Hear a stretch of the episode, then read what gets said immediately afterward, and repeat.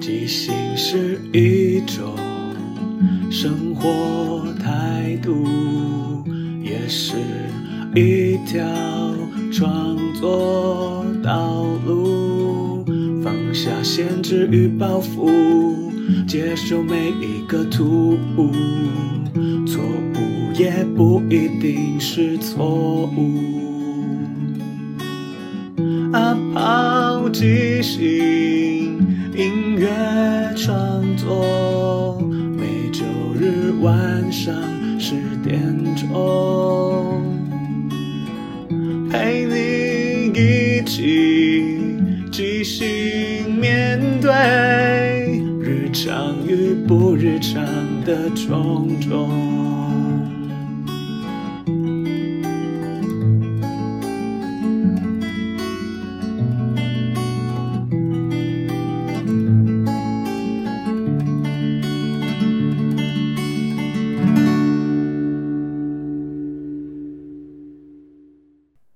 嗨，大家好，我是阿抛，欢迎收听阿抛的即兴音乐创作。每个礼拜天晚上十点，用二十分钟的即兴音乐畅聊，陪你一起即兴面对日常与不日常的种种。欢迎收听第三十集了。因为我原本的设定是每个月的最后一天会把那个月的所有的音乐集结在一起做一集，但二零二一年开始刚好一月跟二月最后一天都是礼拜天。所以就好像少了一集，然后我朋友跟我说，他有时候听到哦纯享版，那就可以跳过，因为他听过了。所以呢，二月二十八号的那一集，我多放了一首之前都没有放过的歌。那如果你真的有跳过的话，再回去听一下。那如果你有发现有一首特别的歌，之后我会找机会再聊一下，因为那是一个我自己觉得有点有趣的练习。但目前先按下不表。这一集也一样，就会把上一次我跟九的对谈截取一个片段。今天的主题是讲古时间最开始的即兴剧，因为那时候我在聊说我现在接触到的即兴剧是长什么样子，然后他就跟我说：“哦，其实最开始的即兴剧不是长这个样子的。”我有点大吃一惊，所以我们就现在听听看吧。第二阶段即兴剧是因为经过了很多演员跟我们演导演也好发展或前面的我们演了一段时间，发现这些东西它如果有一些架构，那演员可以在某一些架构下。去即兴哦，那相对于对观众的预期，他也会有，譬如说会有一些风格哦，对对对，他就有一些预期，因为台湾人很奇怪，台湾人没办法接受百分之百完全不知道干嘛要干嘛的。当然有一阵子有蛮红的，譬如为什么很红，就是那个无菜单料理，为什么哦，就是大家就是不知道，但是应该你还是有预期，它是中式菜或台菜，有没有？或是有机菜，台湾人应该没有办法接受完全是开放的这样子。台湾从小教育就是你你一定要有一些架构。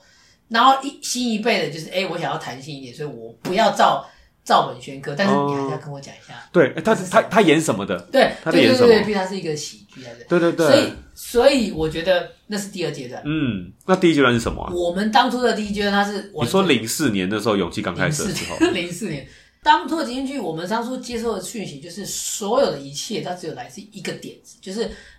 我我们说，我忘记，这也许是我不知道从哪听的。这我自己定义是，观众呃演员由一个点子出发开始一段戏，所以它是一个点子。也就是说，我甚至有一段时间会认为说，我们跟观众多要一个点子，那都不是即兴剧。真的，我今天只我要一个点子，譬如说给我一个职业，嗯，我就要开始演。如果我今天听到一个团队，他说你给我一个职业，好，再给我一个地点，我就会直接跟你讲，你这不是即兴剧。哦，所以我们当初接当初接触到这个。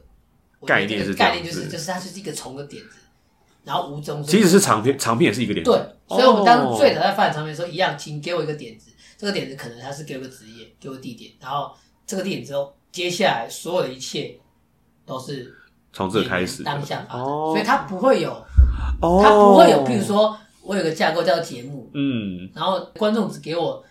关系名字跟他的背景，然后我们开始即兴内容，不会。我们在最最最初最初的话，甚至连这个架构都没有。如果是即兴唱歌的话，嗯，一样，它是放入在即兴短剧里面的。哦，所以所有的架构都是在第二阶段。我认为就是大家认为，哎，台湾人其实适合吃的是这个阶段。那国外是有架构的吗？我觉得要看团哦，不同的团它有不同的风格取向。但是我当时被吸极欲吸引的，的确就是一个开始。你给我一个点子，我就可以看。我这是我之前做一档戏，是同时演三个故事嘛，三条线吗？我跟观众要的建议只有一个，哇，也就是说我只要一个建议，然后我就发展三条故事。但是我们在最早的时候其实没有的，嗯，就是零，就也就是说今天我们就是我们唯一的架构就是我们今天有点意思，有点意思，就是说我们要演两条路，嗯，就是我们今天要演两个故事，或者是我们今天只要演一个故事，或者是我们今天没有特别讲我们要演什么，然后我们要个建议之后我们就开始演。如果就长篇来讲的话，我们就开始演。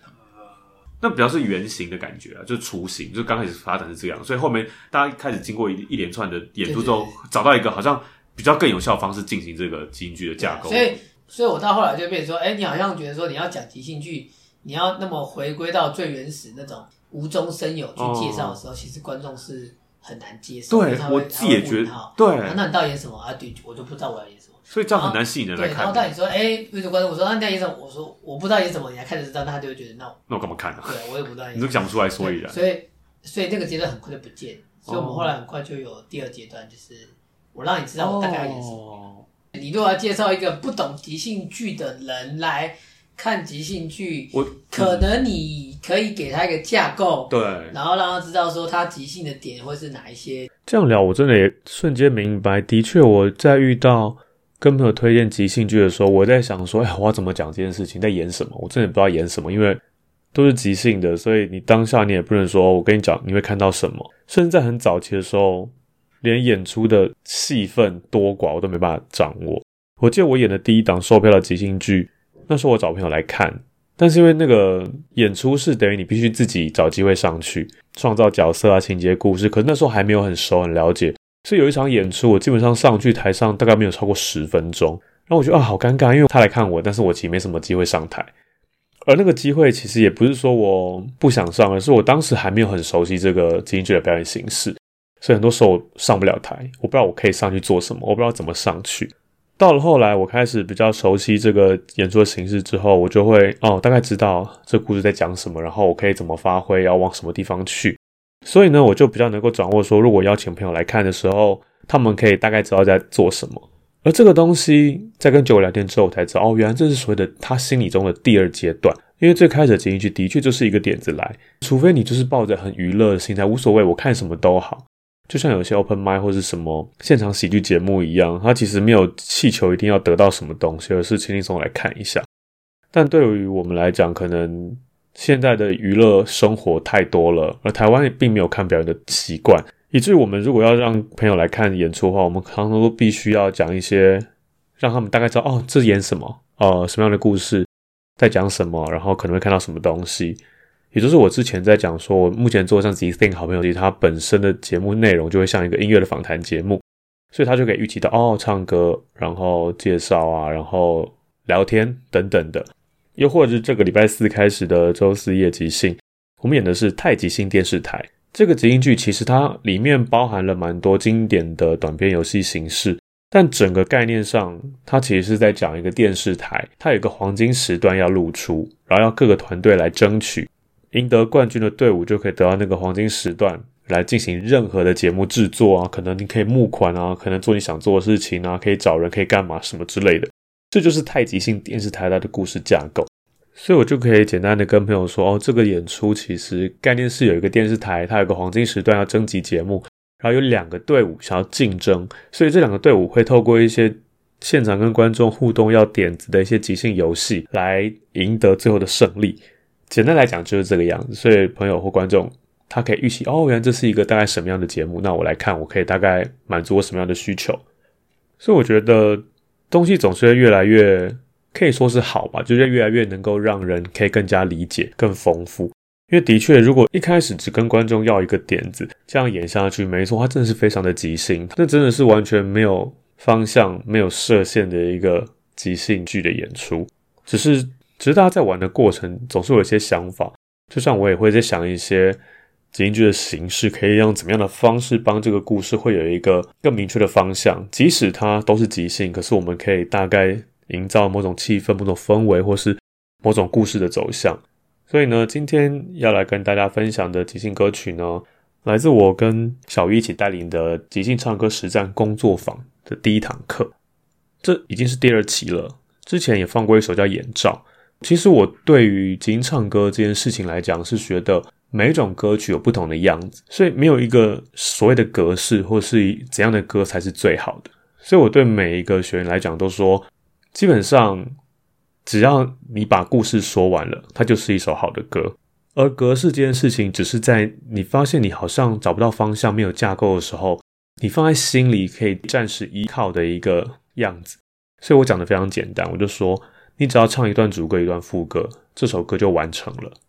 让每一个人可以先有这个架构去发挥，去把一个故事讲出来。不管是你真实的故事，或是你即兴想出来瞎掰的，其实有一个限制在，你会容易把事情做好。太开放，或许你可能会失去方向。但其实这也是因人而异。有些人他就是不喜欢有架构，他就是随着感觉去做这些事情，那样也很好。所以在这个工作坊里面，我基本上是鼓励大家做各种尝试。他会先跟他们讲一个最基础的架构，如果他们失去方向的时候，有这个可以依循。所以我一样在第一堂课让大家直接来唱。第一个的主题就是物品，所以这一首歌我就先示范。而这个也是我在跟小鱼互相挑战的是，因为是示范，所以我不用太多设计或什么，就是让。大家可以感受到哦，如果我抽到了一个题目，或是我得到了一个点子之后，我就直接唱。所以基本上我也没有铺成什么事情，小雨也是直接的就来下音乐。我觉得这也是一个训练，我们可以很当下、很及时的做出，不管你有没有点子，你就先做再说。那时候我要到的点子是乒乓球，然后我就尽量唱在一个我跟大家介绍的一个一段主歌、一段副歌这样的架构来唱。这首歌的头尾就有在讲话，我在跟他们讲说，你可以听音乐啊什么之类的。所以大家可以暂时先忽略，很短，只有一分钟，来听一下吧。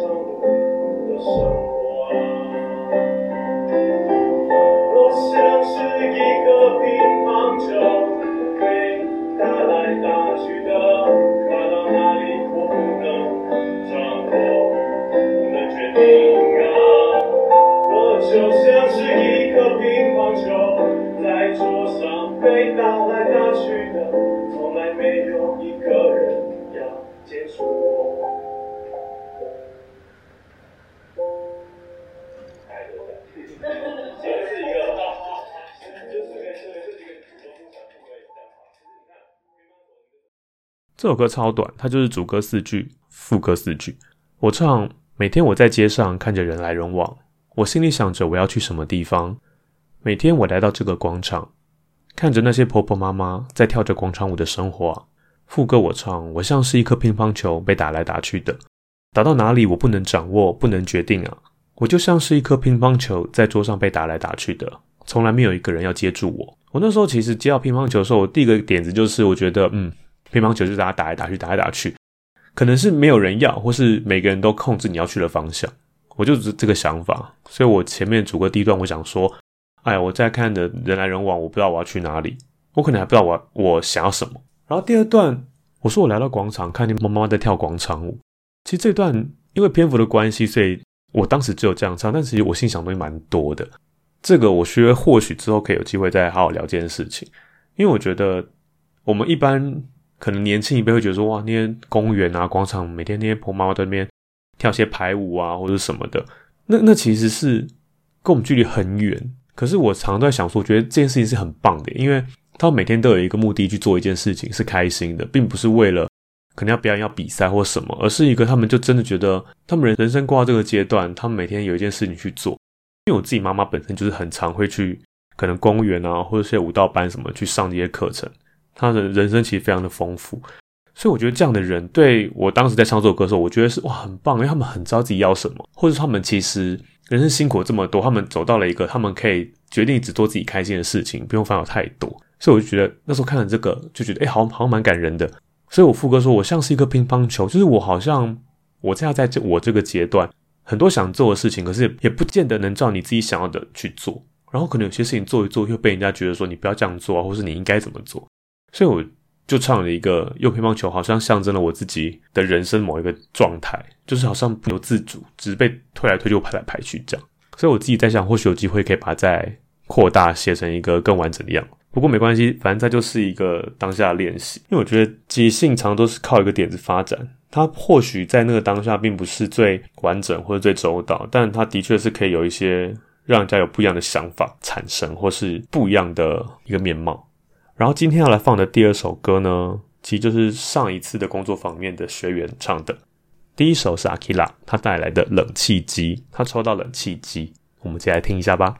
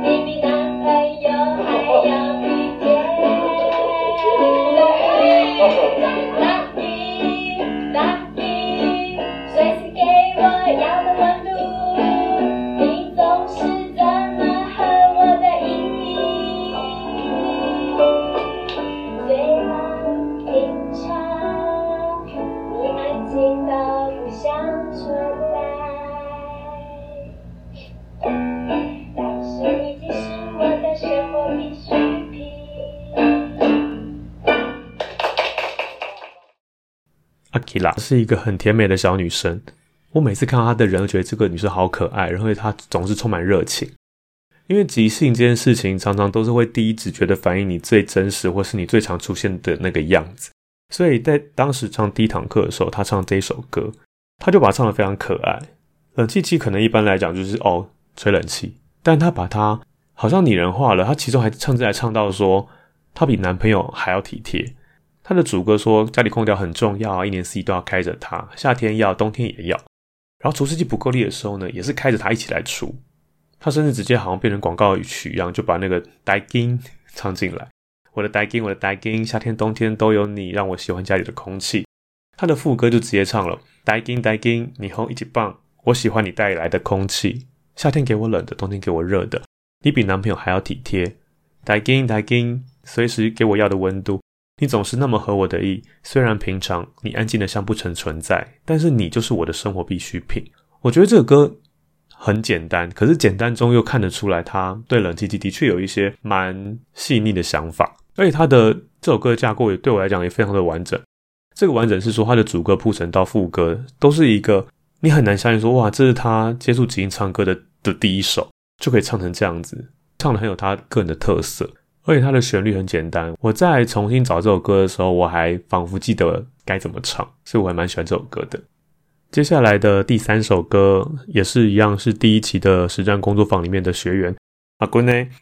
然后这一次的主题，我是请大家跟观众要的点子是情绪，然后他选中了一个晃神，晃神就是人不在现场的晃神。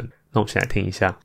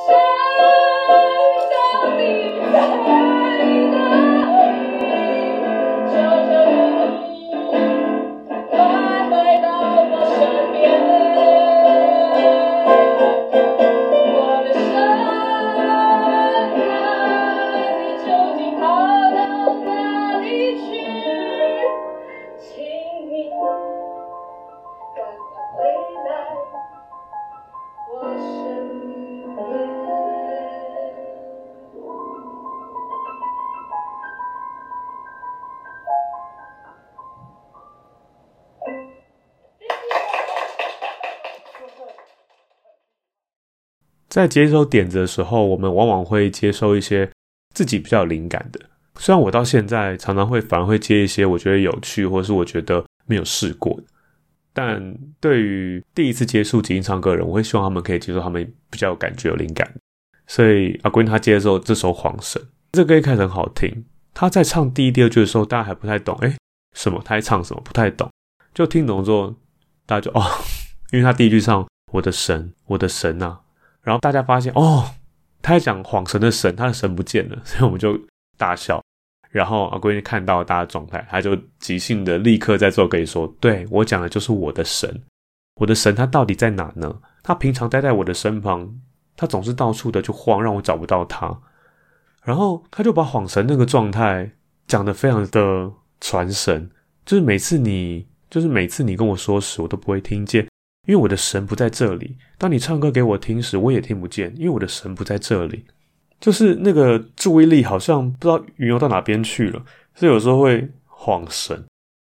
然后后面就有一小段空拍，那个空拍是一种气氛凝结，他就自己唱出来：“我的神，你到底在哪里？求求你快带到我身边。”就是他，即使神其实就是你自己的神，那为什么会不见？然后你还必须要用啊，你在哪里？快回来！我想要好好振作，我想好好集中精神去跟别人沟通啊、说话等等的。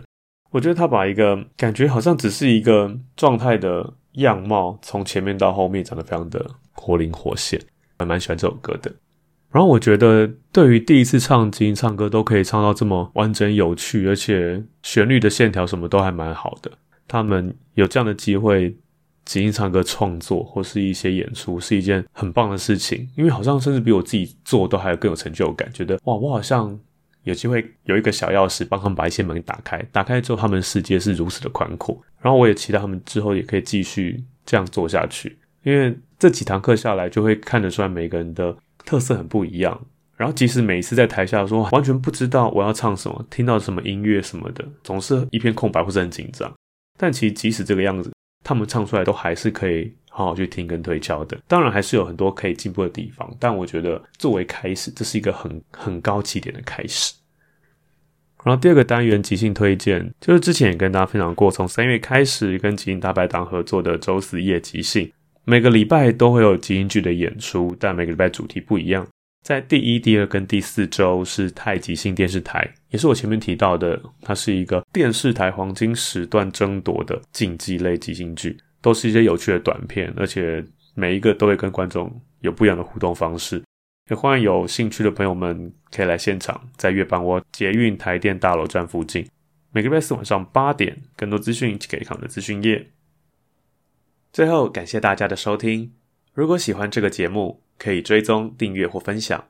有任何想法或意见，都欢迎告诉我。晚安，我们下个礼拜天晚上十点空中再见。即兴是一种生活态度，也是一条创作道路。放下限制与包袱，接受每一个突兀。错误也不一定是错误。即兴音乐创作，每周日晚上十点钟，陪你一起即兴面对。日常与不日常的种种。